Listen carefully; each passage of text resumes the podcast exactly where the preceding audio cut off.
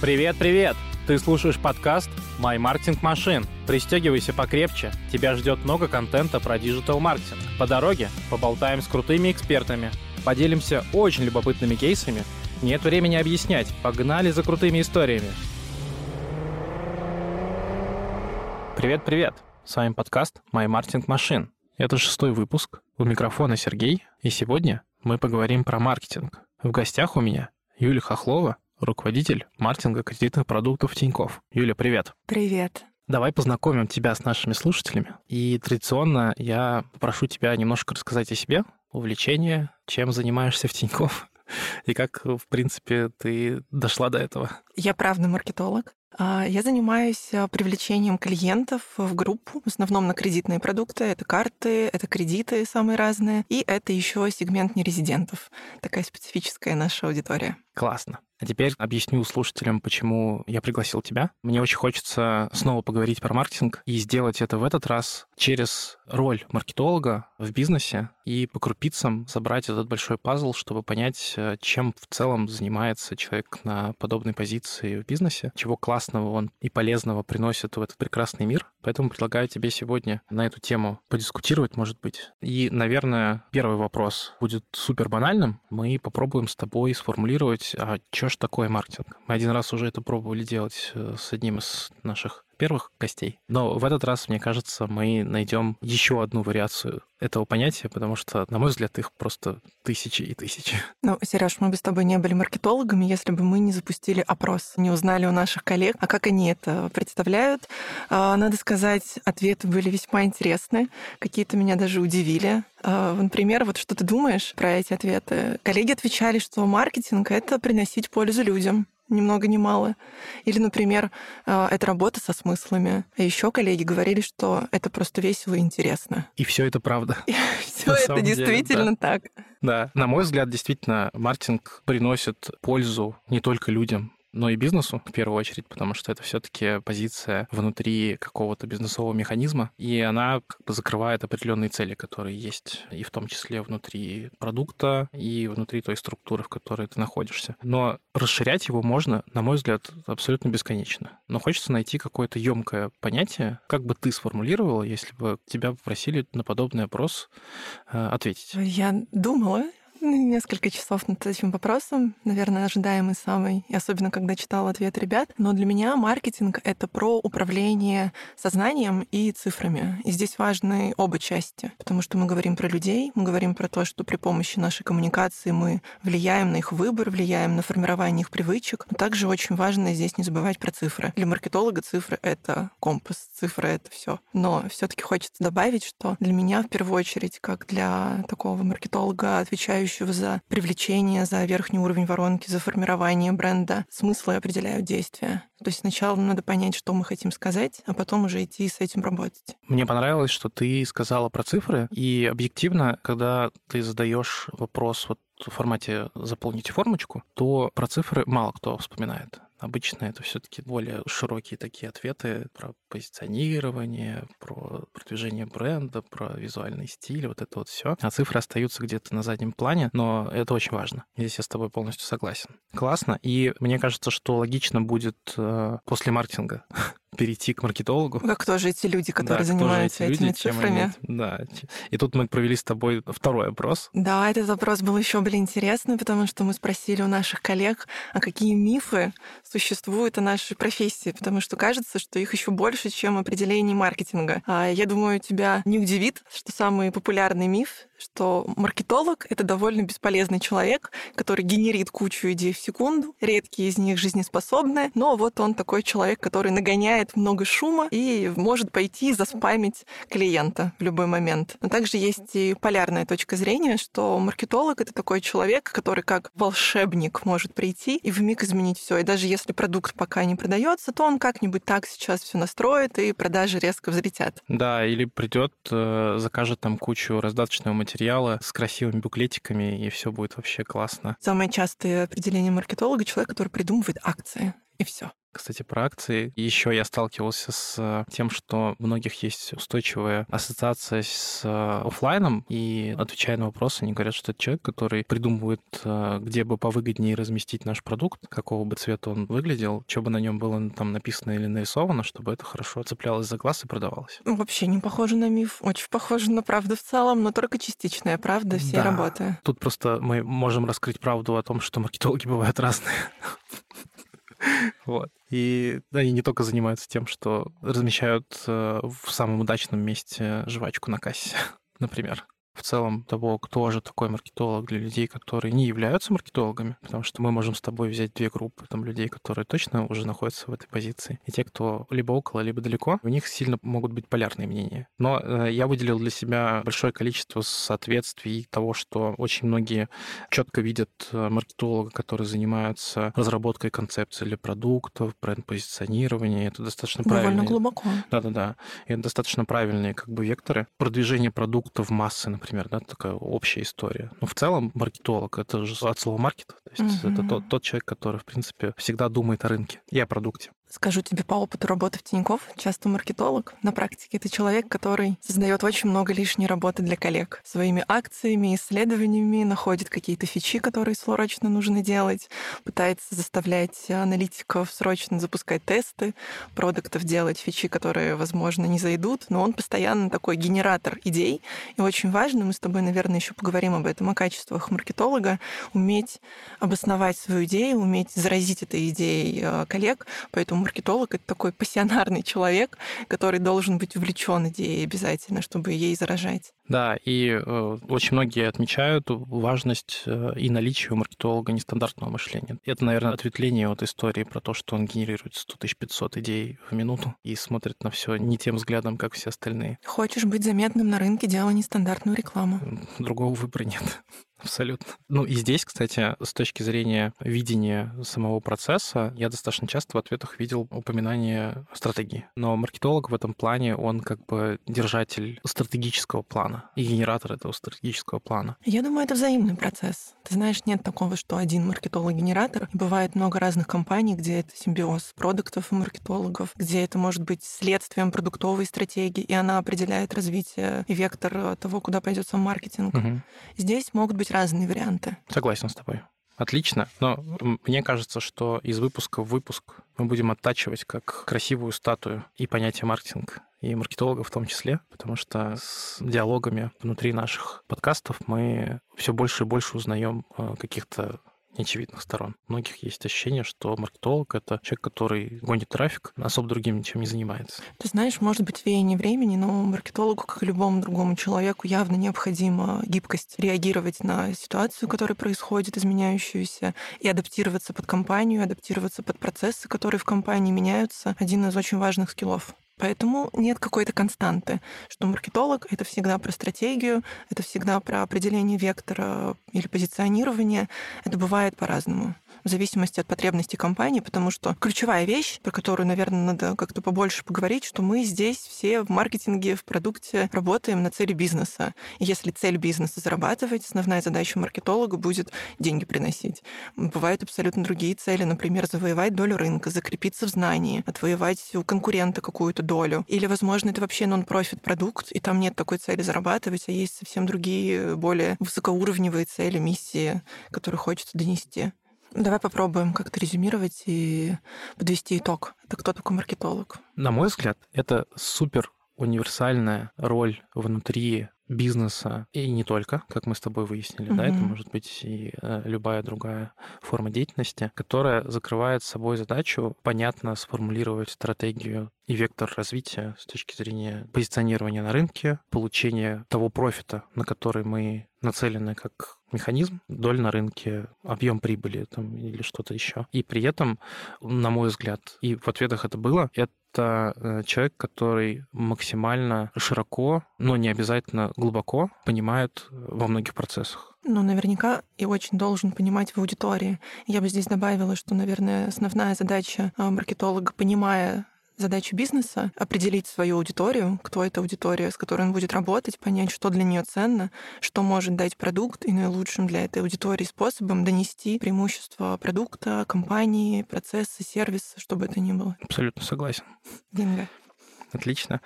Мне кажется, логичным возникнет вопрос не только у меня, но и у многих слушателей. А как вообще в целом приходить в индустрию? Что нужно сделать? Это непростой путь. И ты знаешь, я думаю, большая часть маркетологов, собственно, как э, показывает опыт, вообще не планировали этими маркетологами стать. И многие ребята, многие коллеги приходили абсолютно из разных индустрий. Я бы, наверное, сказала, что маркетологи, как и все люди, делятся на два типа. Маркетологи, которые вышли из аналитики, и это ребята, которые в большей степени сфокусированы на тесты, на цифры, а апеллируют этими сущностями сущностями. И ребята, которые приходят либо из креатива, либо из исследований, либо из каких-то более частных э, проявлений маркетинга, например, работа с каким-то конкретным каналом. Ну, больше все равно тяготеют к креативу. Угу. Когда я в свое время выбирал какой-то вектор, где мне бы хотелось оказаться, я четко понимал, что мне хотелось работать с рекламой. Когда ты это понял? Вообще сложно сказать нет какого-то вот у меня в голове прям четкого события, вот. Но наверняка были какие-то э, зацепы в жизни, которые там, привели Но меня. как ты представлял себе работу маркетолога вот в то самое далекое время? А... Честно, э, источников э, сформулировать для себя вот это вот было не так много, поэтому это могли быть книжки или фильмы, э, и мне кажется, у многих так. Ты знаешь, что отвечали наши коллеги-маркетологи на этот вопрос? Мне будет очень интересно. А, один из самых популярных ответов, что это Mad Men. Смотрел ли ты этот фильм? О, это один из моих любимых сериалов, и я с таким большим удовольствием его посмотрел два раза. Вот. И это must-have на самом деле, если хочется узнать про мир рекламы. Не помню, каких годов. Это что-то там 60-е. Мне кажется, 50-е. 50-е, 60-е года, да. да, я могу ошибаться. Вот эта эстетика, она, конечно, завораживает. Но я боюсь, что те ребята, которые представляли себе работу маркетолога как фильм или книгу «99 франков», явно сильно разочаровались. Да, все оказалось совсем не так. А, но, может быть, и так, просто а, ребят могли не, а, не в ту компанию устроиться. Какие еще были классные ответы, интересные? А, один ответ, который меня особенно запал в душу. Думал, буду ругаться с отделом продаж, а мы не ругаемся и не контактируем вообще. Есть действительно устойчивая такая вот история про то, что маркетинг и продажи постоянно проводят локальные войны, так скажем. Да, но это как будто специфика нашей компании. Здесь продажи немножко иначе устроены. Нет, не только наши на самом деле. Ну, то есть э, я встречался уже с таким. И э, не только когда работал in-house, но еще и в агентствах, потому что когда ты работаешь с бизнесом на стороне в качестве там, представителя агентства, ты тоже погружаешься. И мы работали как бы комплексно с клиентами, и мы погружались вот в процессы того, как у них выстроен маркетинг, э, как выстроены продажи. И во многих, вне зависимости от отрасли, есть эта история. Но она со временем становилась лучше и, может быть, где-то сошла на нет, например, как в герое, который ответил тебе а, так прекрасно, с приходом CRM-систем, угу. мне кажется. Потому что CRM, мне кажется, очень простили коммуникацию, работу и в целом флоу взаимодействия между маркетингом и продажами. И мы стали лучше друг друга понимать, и у нас появился вот этот инструмент, который синхронизирует нас. Есть такое. Еще мне очень понравилось про мысль с аналитикой. Ты сказала, что ребята приходят в маркетинг из аналитики, и это очень интересный трек. Я на самом деле немного таких кейсов знаю, но знаю. Немного? Нет, на самом деле, буду честен, mm-hmm. немного. То есть э, есть ребята, которые переходят в маркетинг э, из продаж, из клиентского обслуживания, угу. например. Но аналитиков не так много. И это такой, мне кажется, хороший бэкграунд. Слушай, я, наверное, более аналитичный в этом смысле человек, потому что я вообще из э, социологии. Я вот думаю, насколько это близко к исследованиям либо к аналитике, да и там, и там. Какой-то кажется, симбиоз, да. Внезапно работаю по специальности. Как я. Аналитика — это, кстати, один из, на мой взгляд, важных аспектов в работе маркетолога, угу. потому что очень много где приходится закапываться в исследования, анализировать полученные данные. А еще если у тебя, там, условно, есть большое количество платного привлечения, то без этого вообще никак везет перформансом, там есть что анализировать. Потому что когда ты занимаешься крупными охватными компаниями, типа запустить телек, не так много почвы, не так много фактуры для этой аналитики, к сожалению. Да, но есть инструмент. Но я когда думала про саму работу маркетолога, мне кажется, так грубо, если поделить на кусочки, 30% времени ты изучаешь аудиторию, проводишь исследования, общаешься с клиентами, понимаешь их контекст. Еще 30%, наверное, запускаешь тесты, вот та самая аналитика, где можно достать, эксперименты, которые можно провести. 30% на то, чтобы подсмотреть, что делают конкуренты, uh-huh. как-то придумать, как это можно применить на себя. И, наверное, процентов 10 — это что-то вообще не связанное с маркетингом.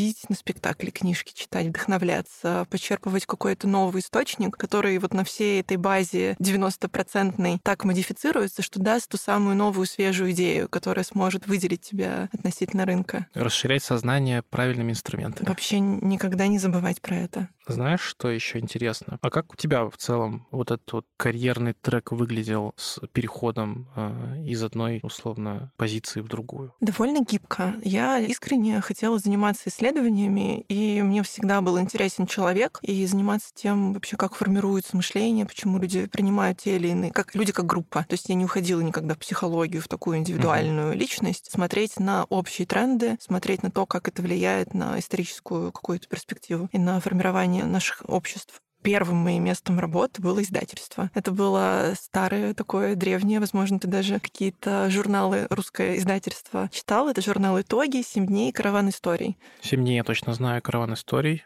Итоги. итоги. Это такой аналитический журнал. И это было мое первое место работы. Я туда попала как исследователь. Нужно было изучать журнал «Итоги» аудиторию, придумывать какие-то повестки для колонок, потом угу. писать небольшие колонки. А потом мы, в общем, стали смотреть на все журналы с моим тогда руководителем. Я помню, у меня были исследования самые популярные звезды, которых можно вынести на обложку в журналы «Семь дней». Это было еще в те годы довольно аналитично. То есть не просто редактор решал, кого поставить на обложку. Мы вместе тогда с TNS, теперь Медиаскоп, Хоп проводили mm-hmm. такие регулярные опросы. Было невероятно интересно ходить на планерки редакционные и обсуждать, что же думает наш э, клиент про наши журналы. Потому что я и журналы тестировала, как они заходят, не заходят. Mm-hmm. Какую-то тональность мы вместе формулировали, куда стоит пойти, какие статьи больше писать, каких меньше. То есть в целом я бы сказала, что даже моя первая работа, она была максимально близка к такому общему маркетингу, которым я и занимаюсь сегодня. А в то время это уже достаточно цифровизированная история была с точки Да, у нас истории? уже был диджитал канал, уже угу. все говорили, что все, печать умрет, угу. и поэтому еще пытались как-то найти аудиторию, которая останется в печать. Журнал «Семь дней», он до сих пор существует, как караван истории, именно в печатном издании. Я буквально недавно поймал себя на мысли, что до сих пор есть вот эти вот уголки в больших супермаркетах, гипермаркетах с э, печатью, там журналы, газеты, и а в какой-то момент у меня просто выпало это из поля зрения, я вообще не обращал внимания. Угу. То есть настолько вот мы переключились э, в цифру, а там все живет. Ну ты не поверишь, это у нас так переключилось в цифру, а в Европе печать и пресса довольно популярны до сих пор. Это прям популярный канал рекламы, не только для люкса, а для массовых брендов. Да, я где-то читал недавно про то, что это очень хороший тренд э, вот именно внутри Европы, что угу. они как-то держатся прям целенаправленно за индустрию. И там глянец живет до сих пор, и все это цветет и пахнет, и развивается. Но не сказать, что у нас это умерло. Все, все на месте месте. Так, ты анализировала, как у тебя возникла мысль, что ты хочешь переходить э, в маркетинг? В какой-то момент я поняла, что в целом уже все мне знакомо, все понятно, уже как-то хочется двигаться дальше, и я перешла в РИА Новости. Тогда они были РИА Новости, угу. а не как Россия сегодня. И у нас был центр исследований. Там как раз мы занимались не только изучением аудитории основного заказчика РИА Новости, но и делали коммерческие проекты, например, для банков. Или я помню, мы делали портрет на основе посетителей РИА Новости новости а, такого россиянина среднего и делали разные сегментации. Ну, то есть в целом это тоже было где-то на стыке между маркетингом и исследованием, потому что для наших внешних клиентов мы продавали прям, по сути, полноценную маркетинговую стратегию привлечения на наших ресурсах РИА Новости. Mm-hmm. А это не только РИА Новости, это еще и международные проекты, которые были в разных странах, в общем, по всей практически территории, где был представлен бренд. А потом, потом все, потом начался классический маркетинг. Я перешла в компанию Intaч страхование и была маркетологом, который, в общем, общем, занимался тем, что изобретал компании, мы запускали и брендовые компании, и перформансные. Здесь уже начался мой путь маркетолога. Началась жара. Это правда. Агентство, брифинги, креатив, вот все уже началось здесь. Да-да-да, превью, Мэтмен. Мэтмен был, да. Хочу задать тебе вопрос, Ты уже частично на него ответила, но мне интересно, насколько важно иметь фундаментальное образование либо в маркетинге, либо в околосмежных сферах, или же из технической специальности перепрыгивать в маркетинг, это окей. База очень важна. Тут не буду лукавить, важно, чтобы был какой-то бэкграунд, который поможет тебе просто быстрее этот скачок совершить. Угу. Но придется все равно переучиваться в бою, потому что по факту маркетинг это как э, езда на велосипеде. Если ты хочешь стать хорошим маркетологом, тебе надо заниматься этим на практике. Бесконечно читать книжки про чей-то чужой опыт, про какие-то чужие кейсы плохо поможет, пока ты сам не научишься на своих ошибках. Поэтому хорошо иметь бэкграунд, хорошо понимать, как э, запускались компании, знать теорию, знать основы даже не маркетинга, а социологии, психологии, чтобы двигаться быстрее. Но, Но это не критично. А точка входа важна, то есть там словно через аналитику или через, не знаю, закупку контекстной рекламы или что-нибудь такое. Смотря на какую позицию если ты начинаешь джуна, угу. то там тебе все равно придется очень многому учиться на практике. Здесь можно свободнее выбирать, и можно и из контекстной рекламы, и из аналитики переключиться на джуниорскую позицию маркетолога. Интересно. Я тут полностью согласен, однозначно. Но пытаюсь сформулировать для себя, есть ли какие-то явно неподходящие сферы, из которых прям тяжело. Мне кажется, противопоказания от маркетинга только личные качества вот здесь особенность человека может быть препятствием. То, насколько ты готов к экспериментам, то, насколько ты толерантен к фейлам, к провалам, очень важное качество, потому что в работе маркетинга количество неуспешных тестов и того, что не выстрелило, гораздо больше, чем то, что потом пошло в работу, масштабировалось и классно себя показало. Поэтому иметь такой живой интерес к миру, готовность экспериментировать, готовность обучаться, задор по жизни — это супер важно. И мы с тобой нашли очень важное дополнение к определению маркетолога, потому что мы коснулись разных кусочков, угу. сегментов этого определения, и все они были максимально прикладные, хардовые, но софты оказались супер важны. И мало кто это озвучивает при формулировании. Кажется, что это не менее важно, чтобы у тебя горели глаза, чтобы у тебя была способность коммуницировать с людьми, и не только с людьми, не вот. только с людьми. Важна любознательность, знаешь, такой открытый интерес к миру, к людям. Наверное, это прям очень важное качество. Ну, на мой взгляд, не справится маркетолог, если он не способен какой-то хотя бы минимальной эмпатии. Давай попробуем поставить. выделить ключевые качества. Эмпатия, я докину критическое мышление. Критическое мышление. Аналитика. У нас аналитика, много раз звучало. Креативность. Креативность. И готовый маркетолог. Да. Вот мы с тобой просто сварили э, зелье. Вообще я смотрю на маркетинг как на такую кухню, знаешь. Клиент наш видит красивую картинку, такое приготовленное блюдо от шеф-повара, украшенное, завернутое, и не знает, что на этой самой черной кухне творятся такие процессы, замешиваются и тесто, все кипит, шкварчит. По факту мы ровно этим занимаемся, чтобы потом была красота. Это очень крутая, крутая аналогия. Да. Ну, знаешь, если продолжать эту аналогию с кулинарией, мне кажется, многие ребята, которые приходят в маркетинг с какими-то мечтами о кейсах, о канских львах, они представляют себе это как высокая кухня, но высокая кухня по факту ты можешь э, раз в неделю, раз в месяц попробовать, и тебе этого достаточно. Ты получаешь какие-то яркие впечатления. Но мне кажется, важно не забывать, что есть маркетологи, которые делают такую рутинную работу, по сути, просто готовят тебе три раза в день, первое, второе, третье. И это не менее важная работа, не менее крутые кейсы происходит, когда ты не делаешь фестивальную какую-то компанию, uh-huh. а ты работаешь на благо бизнеса. Такой маленький моторчик всей этой большой машины привлечения.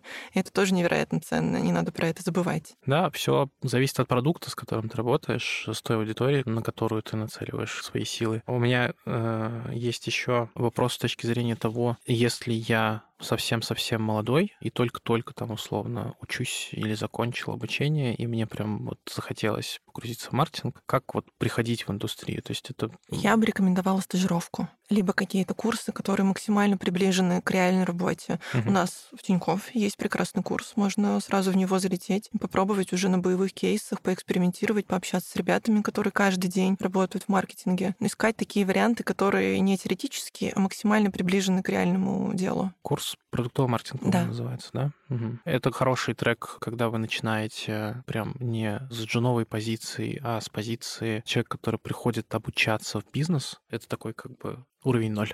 Да. И он дает вам возможность э, здесь и сейчас э, напитаться как губка большим количеством теории и практики. И здесь, что важно, это возможность делать ошибки и и вам дается уникальный шанс попробовать много чего. Но чтобы не отменять важность э, базовой теории, она тоже важна. И тоже важно, несмотря на то, что, конечно, книжки не дадут тебе полного понимания, но сформировать эту базу и не совершать каких-то очевидных прям ошибок и тестов тоже необходимо. Угу. Не знаю, от стандартного Канемана до каких-то еще более архаических котлеров, которых, конечно, мы все читали. Но это вот тот самый фундамент, из которого потом можно уже, опираясь на него, придумывать тесты новые. Да, и мы возвращаемся как раз к тому тезису про эрудированность, которая очень важна, и тут нужно как бы развиваться. Я по своему опыту вспомню, что когда я приходил, меня бросили в большой рутинный процесс стажером. Мне приходилось параллельно впитывать информацию, обучаться и уже работать с клиентами на живых проектах. И это был безумный темп, одновременно и стрессово, и драйвово, но у тебя в таком формате опыт накапливается, не знаю, там x2, x X5. Ты бы рекомендовал такой путь, или это было слишком жестоко? Не все такое осилят, это точно. И на практике мы это видим. В тех потоках, в которых я был, ребята отваливались, это так. Потом, когда я уже был на позиции как бы ментора, я видел людей, которые приходили также на стажировки, мы их э, быстро вводили в живой процесс, и там тоже есть отсев, он достаточно большой. Не все справляются точно, но если ты видишь в себе силу, уверенность, стремление какое-то, да, и ты точно знаешь, что тебе этого хватит, э, я бы рекомендовал. Угу. Но нужно быть готовым давать себе отчет, что не справишься, ну окей. Можно еще раз попробовать подкачаться, либо пойти как бы более лайтовым путем. Это как бы один из хороших сценариев входа в рынок. Здесь нет ничего как бы такого ну, если говорить про мою команду, у меня есть как стажер, так и опытные маркетологи. И тут зависит от роли, которую мы хотим закрыть. Угу. Поэтому даже на примере текущей работы есть разные треки. И стажер, прекрасная совершенно Ксюша, она вообще без маркетингового образования. Ну да, здесь как бы мы с тобой точно уже сошлись во мнении, что получать профильное образование вообще не обязательно, и приходить в индустрию с другим образованием, но с четким пониманием того, что ты хочешь развиваться в маркетинге, этого вполне достаточно. Угу. Я приведу кейс того, какие нестандартные подходы могут быть, если ты прям хочешь ворваться в индустрию. У нас есть, условно, старый кейс с э, коллегой, который приходил к нам в компанию, и он устроился, он очень хотел работать в Тинькофф, у него не было опыта работы ни в маркетинге, нигде, но было большое желание. И он придумал такую схему. Он запустил в Таргете рекламу на гео нашего бизнес-центра. И крутил как бы рекламный креатив про то, что вот я такой классный специалист, э, возьмите меня на работу. Взяли? Э, да, наши ребята увидели э, это в рекламе, и кто-то из руководителей одного из наших медиапроектов сказал, офигеть, как это классно с точки зрения подхода, очень креативно. И мы его взяли на работу.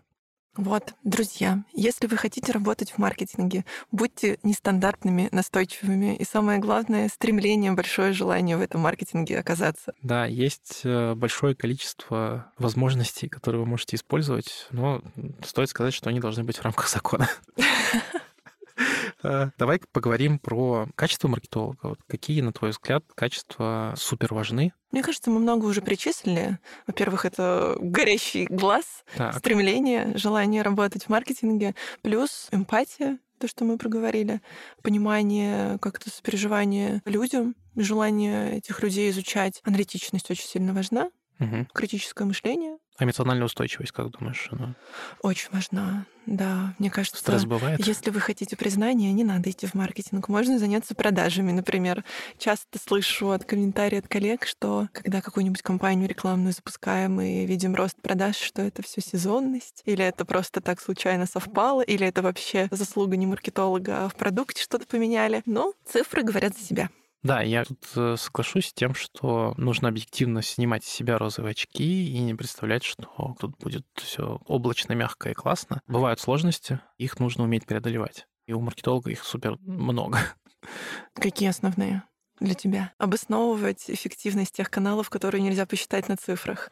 Когда ты придумал какую-то идею, и ты не можешь никак доказать, что это зайдет, что это выстрелит, но ты это очень четко чувствуешь и понимаешь, что надо в это просто поверить. Те самые прыжки веры маркетолога, они очень важны в работе, но, наверное, самое сложное — это убедить, зарядить этой идеей коллег без каких-то цифр. Когда все компании говорят только на цифрах, это очень непростая задачка. Ты сформулировала тот ответ, который я хотел сказать. Но я тут еще добавлю, что с точки зрения донесения как бы идей, смыслов и зажечь всех на путь истинный, ты работаешь не только с командой, но еще и с бизнесом и стейкхолдерами, которым бывает еще и сложнее это все преподать, потому что у них э, зачастую гораздо больше критического мышления, они сильно сложнее переходят на твою сторону, так скажем. Вот. Э, и не сказать, что это плохо, но это один из аспектов, который, на мой взгляд, является некоторым барьером, с которым приходится работать. out Это интересно. Я, знаешь, когда ко мне приходят ребята устраиваться на работу, описываю это как спаринг партнерства. Если у тебя сильный спаринг партнер, то ты и сам развиваешься в этом э, условном противостоянии, в этой игре, и тоже прокачиваешь свои скиллы гораздо лучше и быстрее. Да, очень часто на собеседованиях есть блок с вопросом про какие-то непреодолимые препятствия, которые ты на самом деле преодолел, то есть те сложности, с которыми mm-hmm. ты сталкивался на практике в работе, и как ты из них выходил. Тем самым работодатели оценивают как бы твою способность э, нестандартно мыслить, находить решения в сложных ситуациях. Особенно в нашем новом изменившемся мире. О, это ты затронула интересную тему про кризис-менеджмент, и это тоже супер важно. Но, на мой взгляд, может быть, ты со мной не согласишься, выход из кризисных ситуаций мы прокачиваем как скилл только на практике. То есть вот никакая теория, на мой взгляд, здесь особо сильно не даст. Э, ну, ты знаешь, это как опоры. Они должны какими-то быть. И когда у тебя происходит самый кризис в котором нужно проявить себя как менеджеру, хорошо на что-то опереться. И mm-hmm. если есть какие-то знания, это уже помощь. Они никогда не будут лишними. Но, безусловно, все невозможно предугадать, и один кризис, как мы видим на практике, не похож на другой. Но иметь навигатор в этом кризисе бывает полезно. Знать, как с этим справлялись другие, что может быть таким навигатором, как такие ситуации решались раньше. Помнить о том, что и раньше у всех в жизни были кризисы. Без опыта никуда. Да. Э, мы э, бессознательно набираем опыта каждую минуту своей жизни. И тут у меня к тебе вопрос. Как будто бы кажется, что взрослый опытный маркетолог, он такой, прошел огонь и воду, он уже потестировал все, что мог, и как будто бы он круче и класснее того, кто, может быть, еще вот с этими горящими глазами смотрит на мир, готов тестировать. Кто выиграет в этой схватке? А, я тебе скажу, что здесь неоднозначно. Вот, потому что зачастую багажа огромного там типа с опытом может быть недостаточно для решения какой-то нестандартной ситуации, да, в которой мы, например, помещаем человека, и какой-то взгляд совсем незамыленный, угу. он может быть здесь э, выигрышней. Я тут с тобой совершенно согласна. Мне как-то хотелось поддержать тех начинающих маркетологов, что это тоже сильное преимущество. Иметь открытое сознание, быть готовым к изменениям — классный скилл. Мы с тобой несколько раз говорили про важность быть креативным. Хочу, чтобы ты немножко рассказала про то, как тебе удается находить вот эту креативность и что, на твой взгляд, хороший креатив, как оценить. Не открою тут никакого нового континента. Самый лучший креатив — тот креатив, который решает задачу бизнеса и обеспечивает нам бизнес-результат. Поэтому канские львы можно отодвинуть, но, конечно, всем хочется туда стремиться. И даже тот подход, который используют ребята, придумывающие креатив на канских львах, на всякий случай дам дисклеймер, что это одна из самых э, известных э, конференций, фестивалей да, это больше в мире фестиваль. рекламы и все мечтают туда попасть, на международный. И любой креатив на самом-то деле базируется на четырех базовых основах. Записывайте, друзья. Первое — это аудитория тот, кому будет адресован твой креатив, те люди, которыми мы хотим работать, важно понимать, какие у них потребности, чем они живут, и чем глубже вы знаете свою аудиторию, тем больше шансов у вас найти тот самый инсайт, ту идею, которую потом можно будет раскручивать в рекламной кампании. И обычно самые крутые кейсы, самые крутые креативы, они находят что-то очень глубинное, что откликается всем, кто потом эту рекламу видит. Поэтому первое — это аудитория. Но второе — важно понять, а чем мы как компания отличаемся от всего, что есть на рынке, что мы можем этим людям, у которых такие потребности, дать. И это второе. И третье, по сути, что есть в продукте, что может а, привлечь эту аудиторию. То есть кто люди, чем отличаемся, что можем дать. И последнее — это тот контекст, в котором мы все живем, потому что если посмотреть ту рекламу, которая была креативной, классной в 50-е годы, сейчас она покажется странной, неприемлемой, где-то даже грубой и нарушающей все новые этические нормы. Поэтому важно не забывать о контексте, в котором мы живем, и отражать а, повестку, которая происходит. Хочется какой-то пример классный привести. И мне приходят спортивные бренды на ум. И, может быть, ты знаешь рекламную кампанию Рибок Be More Human. Угу. Они запустили ее. Да. А мне очень нравится эта компания, потому что они перестали говорить о спорте, о том, что ты прокачиваешь себя как спортсмен, обратились к такому глубинному чувству человека, быть просто как человеку лучше, решать свои задачи, обогащать свою жизнь за счет спорта. И это как раз тот самый инсайт, что все мы не спортсмены, но все мы люди, которым хочется добавлять красок в свою жизнь. И вот этот посыл Be More Human, он как раз в точку попал, мне кажется, с этим. Да, мне очень понравилась э, твоя формулировка с точки зрения того, что хороший креатив — это тот, который закрывает цель, потому что в моей практике у меня присутствует прям явная профдеформация, потому что я каждый креатив оцениваю с точки зрения цифр. CTR у него высокий был или нет, mm-hmm. а, а заявок он много принес или нет, и там типа дорогие это были заявки или нет. То есть у меня вот есть вот четкое смещение. При этом я понимаю, что креатив решает не всегда утилитарные задачи перформансные, и он может быть совсем другим, который в том числе вот делает некоторый такой кульбит в сторону того, что мы доносим какую-то важную мысль, которую мы вложили туда, или он там условно делает нас как э, продукт или бренд, который становится top of mind за счет запоминаемости его и так далее. То есть есть совсем другие метрики, на которые тоже важно смотреть. Ты знаешь, хорошо и плохо. С одной стороны, перформанс убил креатив. Этот низкий порог входа в рекламу, Простите. когда любой бренд может запустить кампанию, какой бы она ни была, кликбейтной, и собрать свою аудиторию, мешает всем нам идти разрабатывать эти самые большие идеи, которые были популярны у крупных брендов, которые мы все видели в детстве. Но, с другой стороны, это работает, это приносит свои результаты. Это наша новая реальность. Угу. Ну, мы на самом деле живем в быстро меняющемся формате жизни, но все-таки с точки зрения развития креативности мы всегда ищем какое-то зерно в своей э, памяти. То, что мы где-то в прошлом видели, оно нас э, цепляло, откладывалось в голове, по сути, является некоторым таким как бы светом в нашей душе э, с точки зрения вдохновения. Mm. Есть ли у тебя такие штуки, которые... Не скажу ничего нового. Основа любой рекламы — это стандартно страх, секс. Это все, что базовое есть в человеке, и вокруг этого делаются рекламные кампании. Это и какие-то ностальгические чувства про детство. Они тоже часто эксплуатируются от э, креатива к креативу. Здесь я как человек не уникальна, поэтому все, ты прав, циклично, и на самом-то деле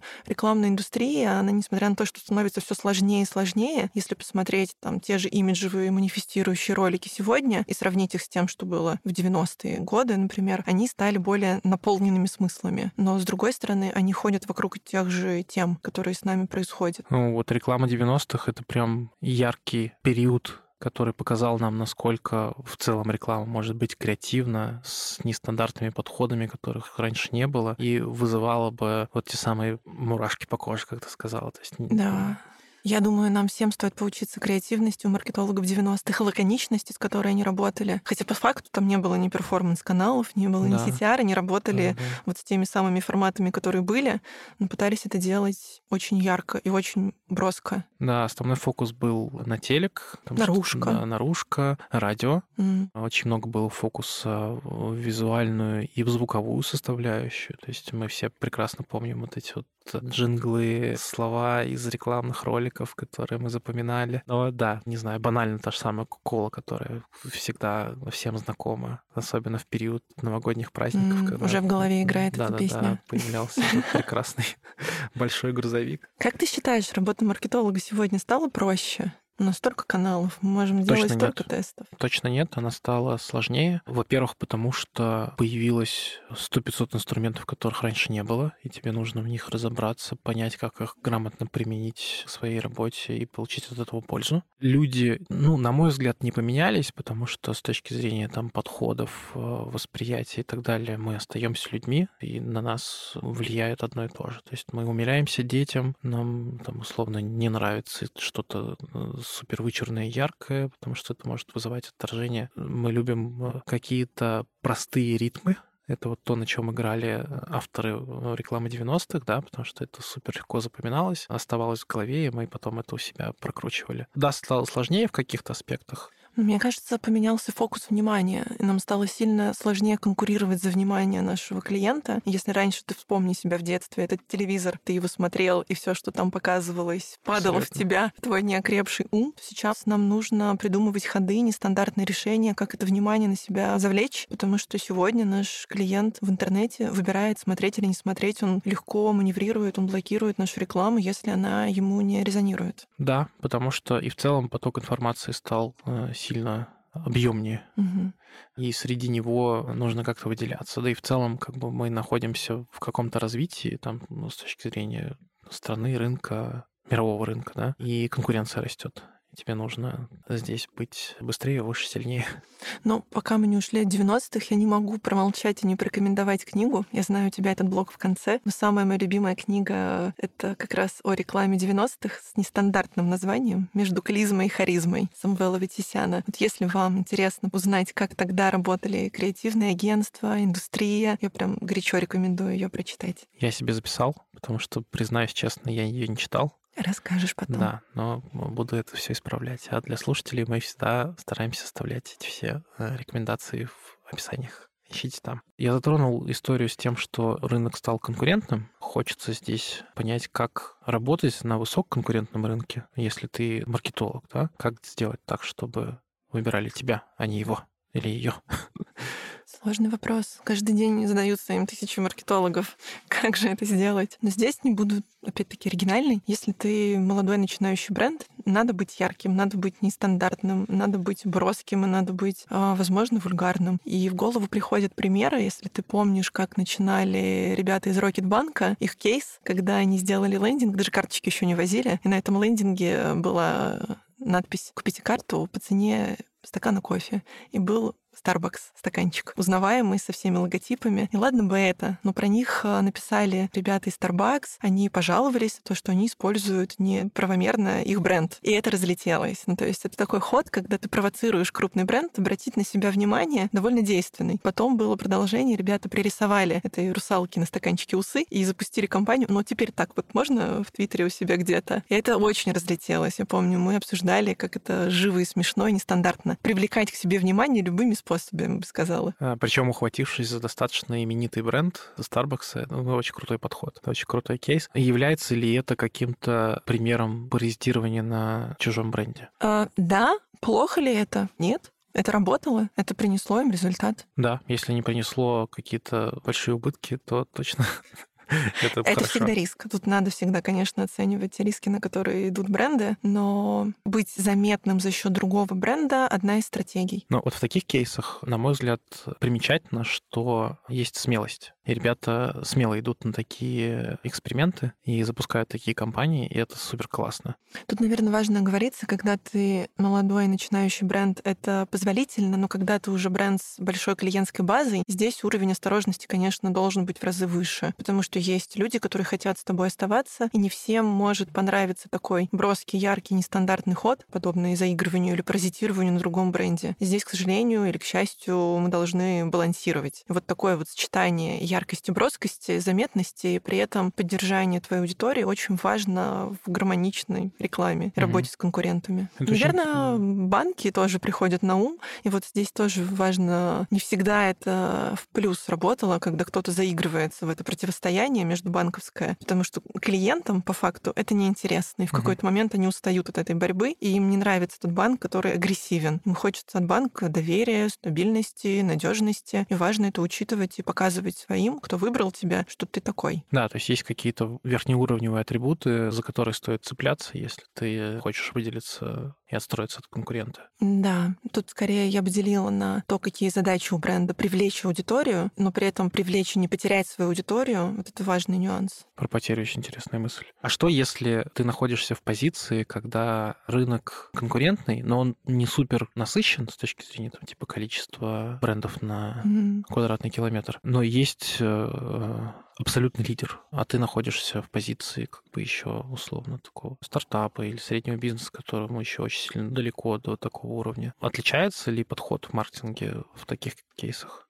Да, конечно, когда ты небольшой бизнес, меньше возможностей с точки зрения каналов привлечения, масштабирования твоей компании. Но, опять-таки, всегда можно найти свою аудиторию, понять, как для этой аудитории именно выделиться, потому что тот самый крупный большой бренд, он уже кого-то привлек. И точно найдутся люди, которых он не охватывает своей коммуникацией, своим продуктом. Важно понять, а что именно ты можешь дать. Как твоя цветочная лавка может так оформить свой фасад, чтобы именно к тебе пришли. Огонь. Но, наверное, отличие основное в масштабе коммуникации, в масштабе mm-hmm экспериментов в масштабе каналов, которые может позволить себе уже состоявшийся крупный бренд и только начинающий стартап. Ну да, очевидно, что там условно не для каждого бизнеса по карману ТВ-реклама, например. Но ты можешь запустить много тестов, даже по 5000 рублей да. в таргетированной рекламе, посмотреть, что работает, точно так же, как и мы делаем сегодня в Тинькофф, туда инвестировать больше денег, масштабировать, вложить 50 и так далее. Да, и до сих пор сохраняется такая история, что в крупном бизнесе структура обрастают некоторой бюрократией, это является является некоторым блокером для того, чтобы вот проводить такие быстрые короткие тесты, о которых ты говоришь. Это не везде так, то есть это не повсеместная история. Во многих крупных компаниях есть нормальная культура тест and learn, где есть возможность mm-hmm. достаточно быстро тестировать большое количество каналов, инструментов э, и находить какие-то штуки, а где-то это со скрипом заходит. Это еще одна история, с которой маркетологу нужно уметь работать. Необходимо. Да, да, да. То есть преодолевать э, те сложности и выметать ту же самую бюрократию из поля своей работы для того, чтобы создавать э, более friendly. А есть у тебя какой-то совет? Как это можно сделать? Ну, в первую очередь здесь супер важна история доверия. То есть, если ты показываешь, что ты ответственно относишься даже к небольшому тесту и преследуешь цель только найти хорошую точку роста и профит, то у тебя легче проходит вот эта вот э, история с трансформацией подхода когда тебе немножко развязывают узелки. И тут супер важно быть максимально честным, уверенным, доносить как бы свою точку зрения и ломать вот эти вот стены. Прекрасный совет. Всесезонный.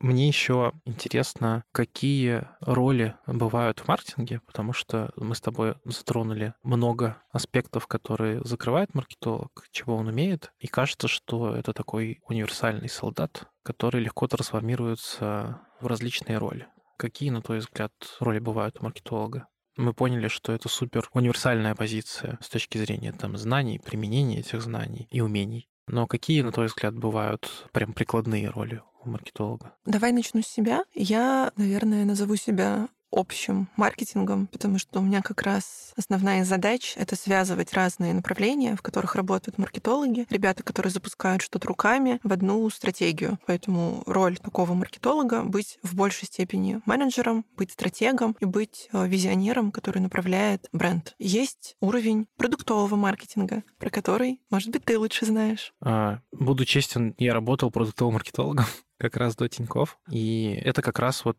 э, универсал, на мой взгляд. Здесь э, супер важно погружаться в процессы и везде чувствовать себя как рыба в воде и знать специфику. Но при этом есть еще как бы более упрощенные истории, когда ты фокус на, э, если у тебя есть интерес, уходишь как бы в только в платное привлечение, да, например ну, как моя текущая позиция, да, то есть угу. я в большей степени отвечаю именно за привлечение, больше фокус в онлайн, и здесь, э, если сравнивать с продуктовым маркетологом, мы как бы дополняем друг друга, потому что продуктовый маркетолог, он лучше погружается в офлайн и закрывает задачи с тем, как спозиционировать продукт, как донести самые важные его ценности и так далее, а я помогаю с тем, чтобы наложить на это инструментарий и правильно это все оценить. Да, это важная роль. И идеальные тандемы существуют в Тинькофф, такого симбиоза перформанс-маркетинга и продуктового маркетинга. Но еще есть маркетологи, которые работают руками в разных каналах. Это могут быть CRM-маркетологи, маркетологи, которые занимаются каким-то конкретным платным каналом, бренд-маркетологи,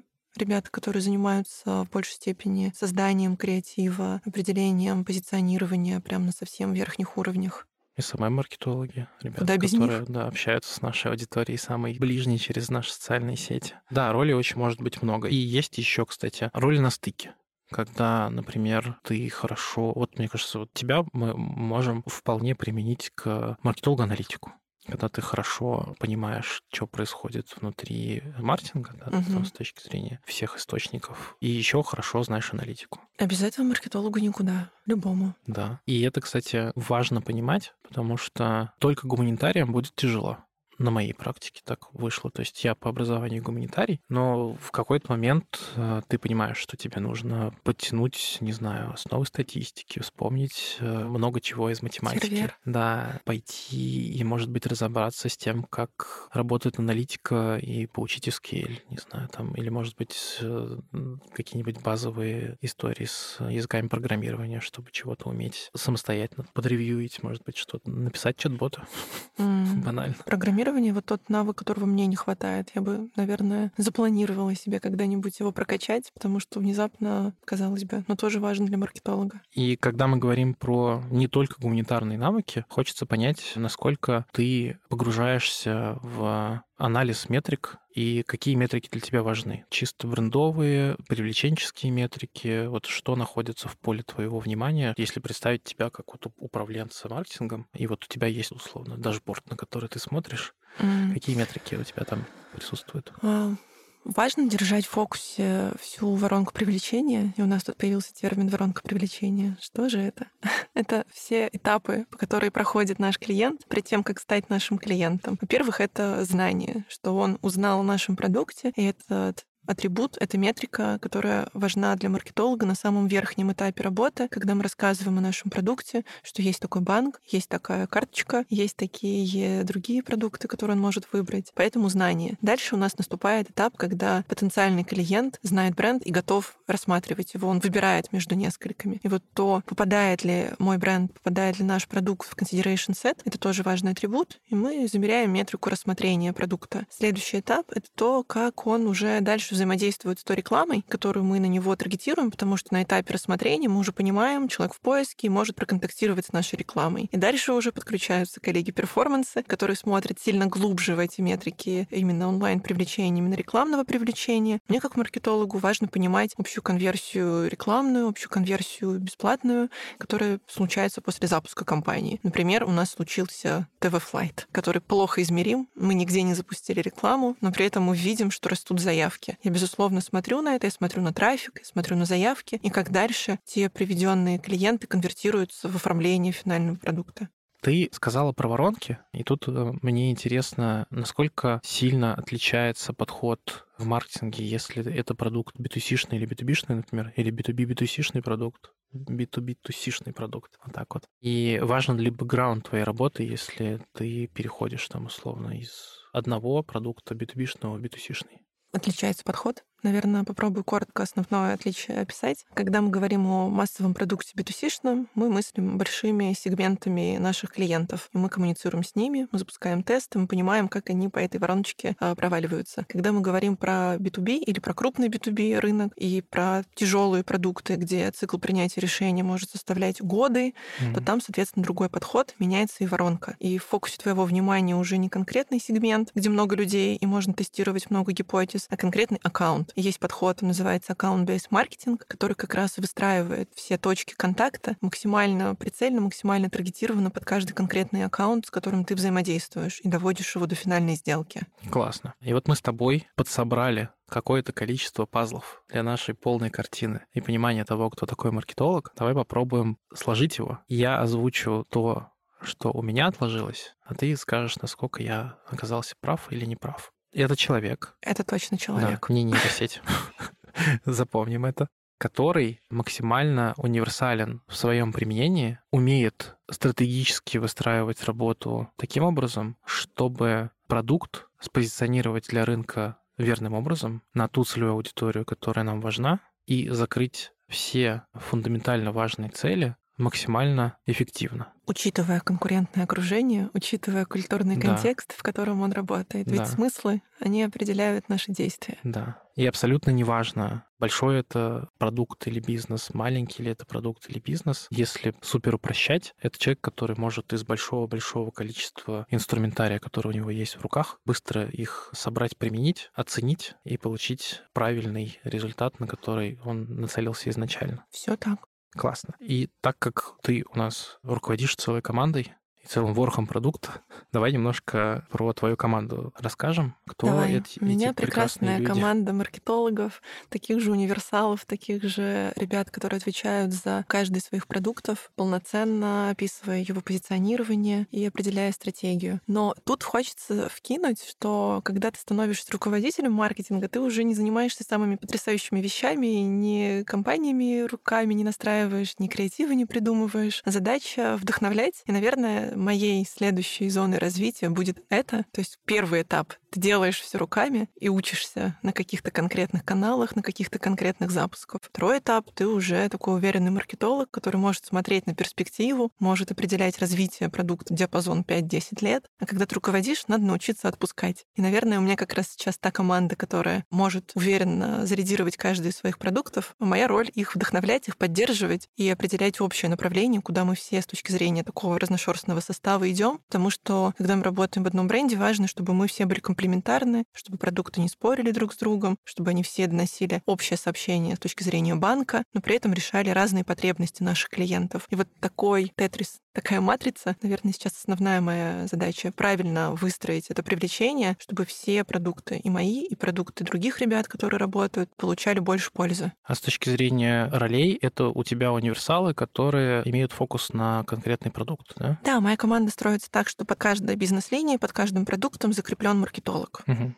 И он занимается развитием именно этого направления, именно этого продукта. А ротируешь ли ты их между продуктами, чтобы они... Там такая любовь, это невозможно. Там просто люди, которые уже срослись со своими продуктовыми командами, влюблены в продукт. Я Не даже оторвёшь. думаю, это супер тяжело. Если можно ротировать, возможно, где-то между каналами Ага. ребят, то здесь прям не оторвешь, да.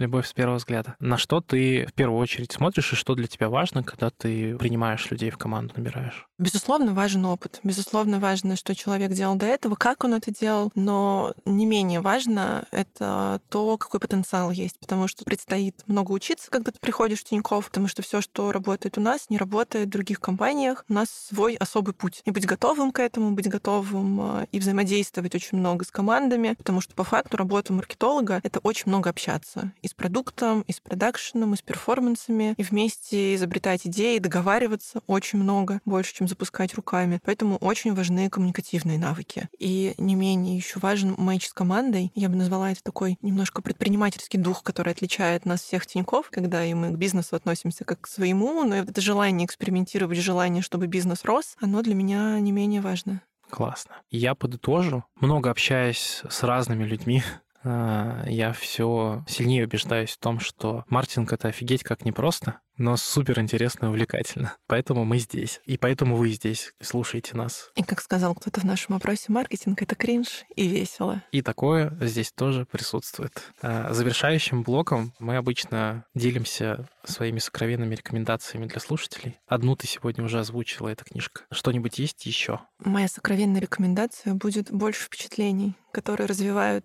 всесторонне человека с разных сторон. Ходить в театр, ходить в музей, общайтесь с разными людьми. По возможности путешествуйте, ведь это тоже дает очень много информации, обогащает нас. Больше смотрите на ту рекламу, которую делают конкуренты, которая делается в мире, и больше экспериментируйте. Совмещайте путешествия с культурными развлечениями. Не без этого.